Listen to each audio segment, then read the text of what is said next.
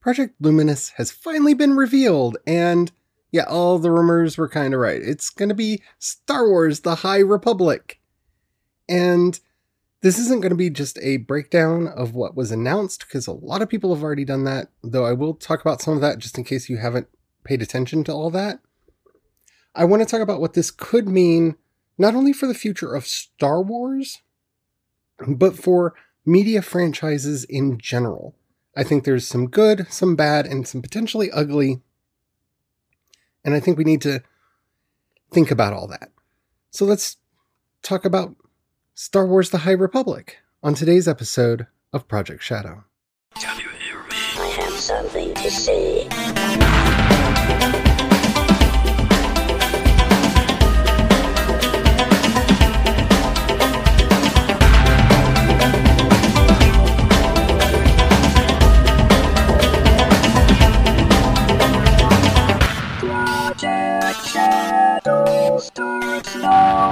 Hello, everyone. How are you doing today? My name is Charlie. You might know me better as sci fi fantasy writer C.E. Dorsett. And today we're going to be talking about Star Wars The High Republic or Project Luminous, whichever you've heard it called before. Or maybe you've not heard about it at all. In fact, hello! Alrighty. But before we get into all that, and there is a lot to talk about, if you haven't already, please do take a moment to rate this podcast in whatever app you're listening to me on. It does help out a lot. It tells the algorithms to share the podcast with more people.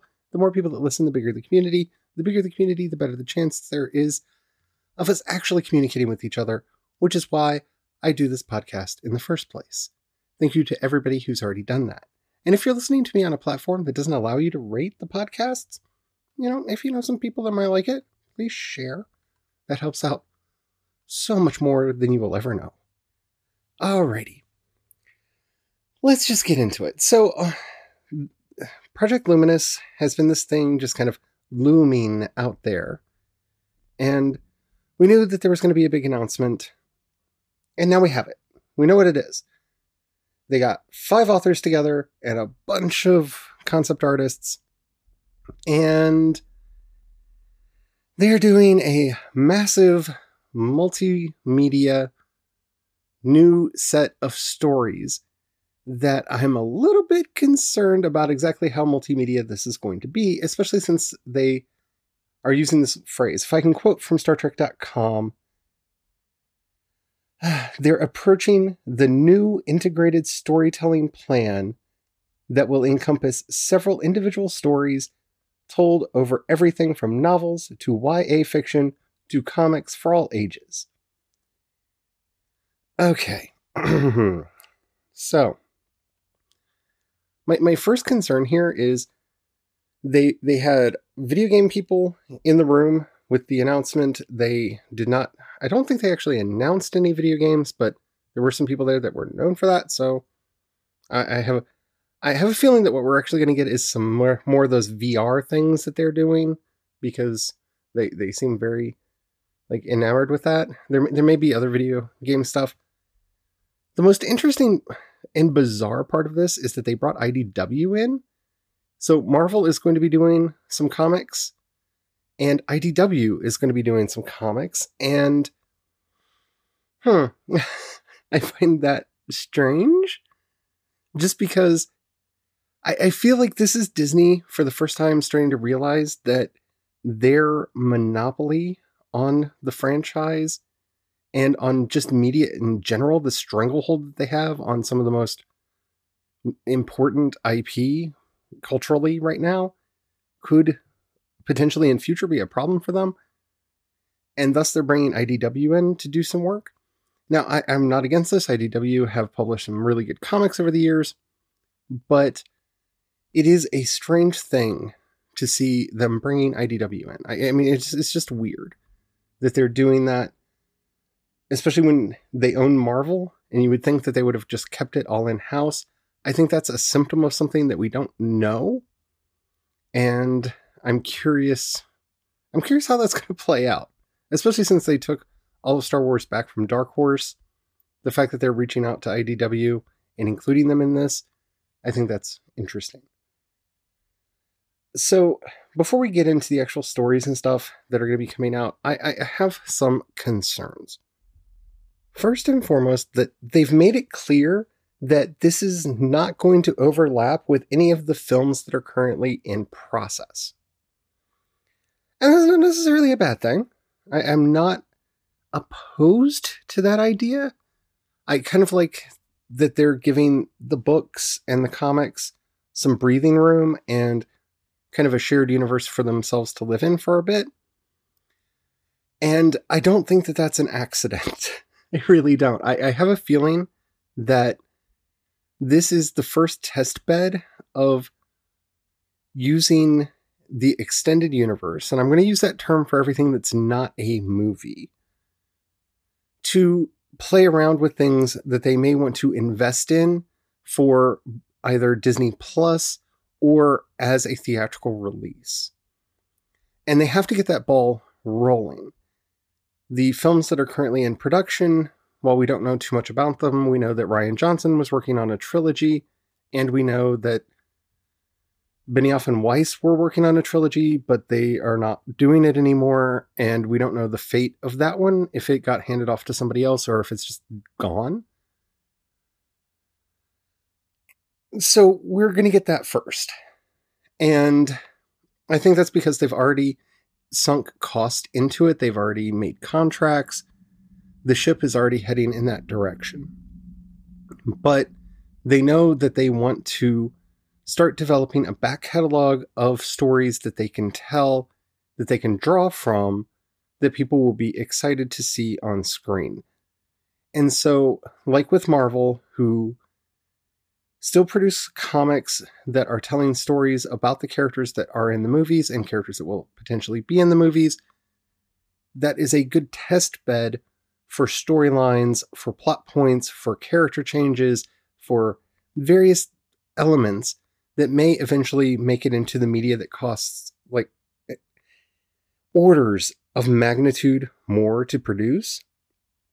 And I think this is also a compromise in that they know that there's been this clamoring to bring the Old Republic back into canon. And I think they're looking for a middle ground. So it's it's interesting to see the, them doing this, but I'm curious what an impact it will have if it's just going to be this isolated period of stuff that happened that doesn't impact the rest of the world. Mm-hmm. You know, it needs to have some impact. It needs to have some relevance to the universe for it to matter. And so hopefully they're considering that. Um my second concern is with them calling this uh, interconnected, with them doing the comics. See, I got excited about comics because, you know, I have a Marvel Unlimited account.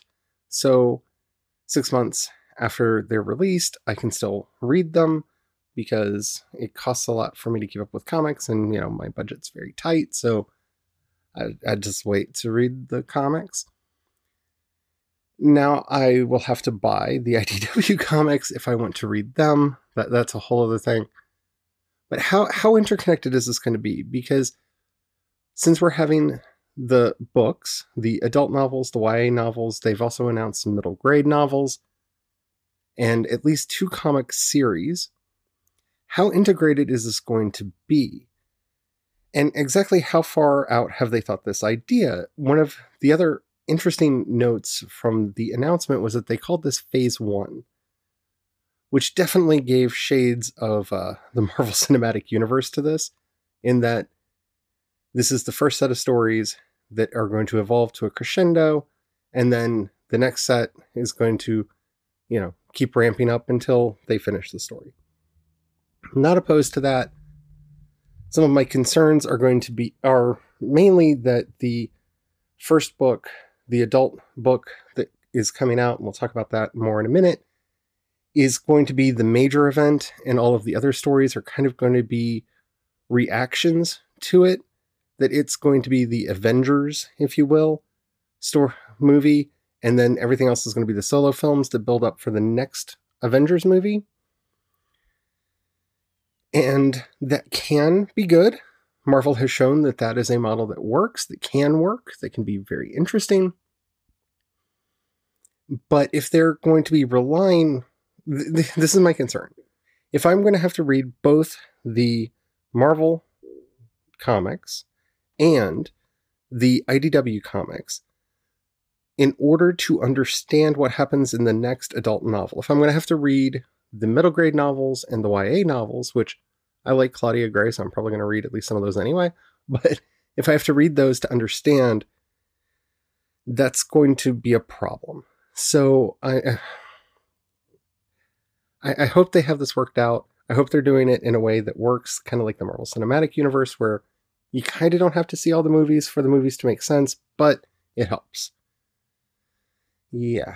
So I'm a little concerned about that.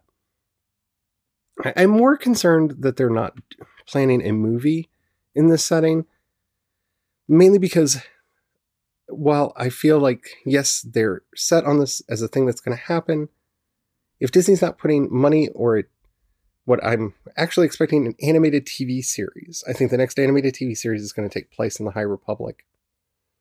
Mm, I don't know. It, it feels like Disney's heart's not in it. Having said all that, the artwork looks amazing.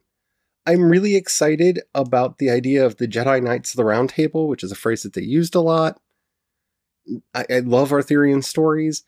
I'm really curious to see how that works. There is one poster that they released that looks like it has a second dark saber in it.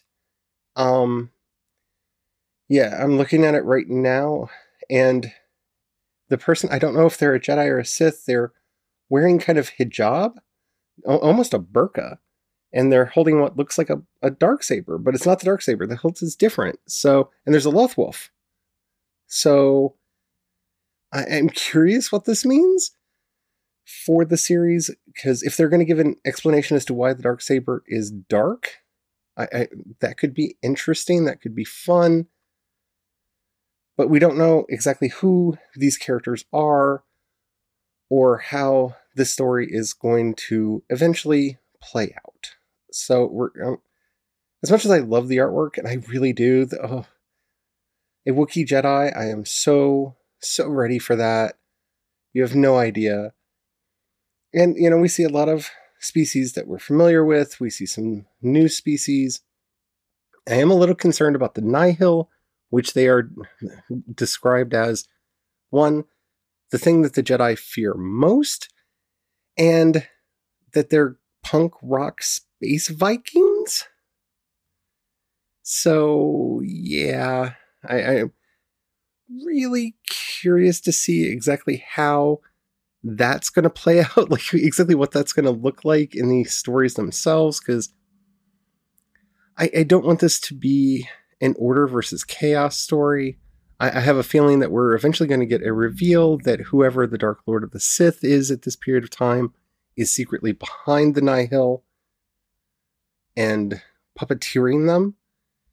But we'll see about that. I, I do think we're going to get some mention of the Sith because the thing that's going to be fun about this series is I, I really want the Sith to show up. I want them to have a role in this story. But the Jedi cannot know because the Jedi presume the Sith extinct because it's been hundreds of years. Now, this is two year, hundred years before the events of the um, Phantom Menace. So maybe this is the event that made them believe that the Sith have been wiped out. Um, one thing that would be interesting here is if we see the rise of Darth Bane, if that's going to be part of the story of the Nihil, because I don't think a lot of Darth Bane's story has been brought into the new canon. I mean, I know there was the Darth Bane book, the trilogy, but that was before. That's all legends now. So it'll be interesting to see if the rule of two and all of that gets brought up and that this is why this they believe that the Sith have been destroyed, that Darth Bane is going to kind of be the surviving Padawan of the current Sith Master and blah blah blah blah blah. That would be interesting. I think that would be a very interesting twist that this would explain why they believe the Sith were destroyed.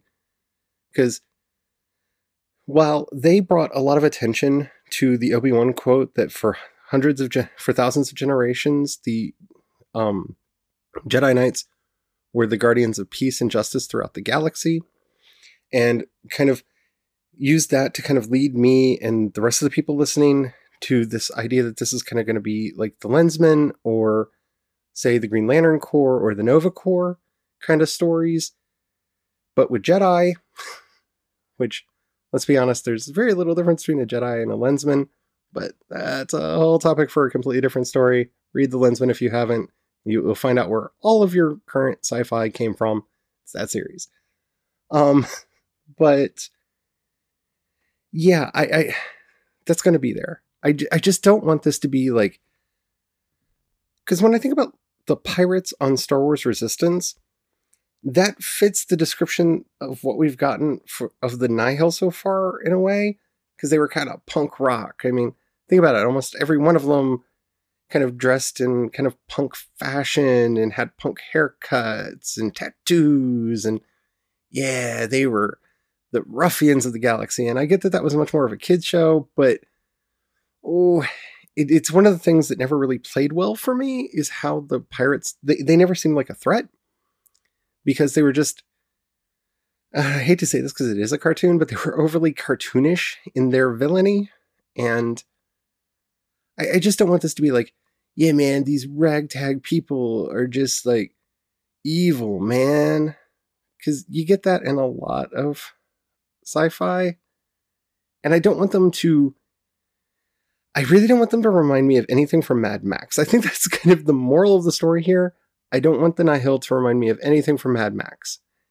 If they're like a villain from Mad Max fighting the Jedi, one, that it's hard to see that as a credible threat because Max doesn't have magic and the Jedi do. So, I mean, you throw a Jedi into any of the Mad Max stories, and that story is over in like five minutes because they pull their lightsaber, they use the Force, well, bam, it's over. We don't need another hero. Huzzah. And I, I, I want, there has to be something more to this. And I, I'm excited to see what it is. I'm curious to see what it is. I have a feeling that it's going to be the current Dark Lord of the Sith secretly working behind this organization but we'll, we'll have to see how that plays out. All in all, it looks really pretty, and I love me some Jedi, so I'm definitely going to be watching it. So, the first book in this series is going to be called Light of the Jedi, and it's coming out on August 25th, 2020, because we have to give everything a really long release window.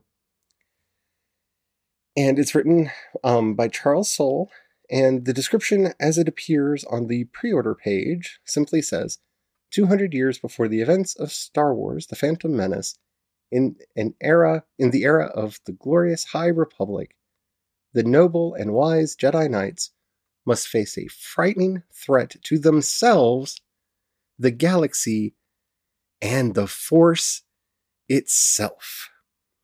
And all of a sudden, I'm thinking of another thing that I've seen being put up around this all the time. We've never seen anything like this before, except for I read that, and my mind immediately goes to the Yuuzhan Vong.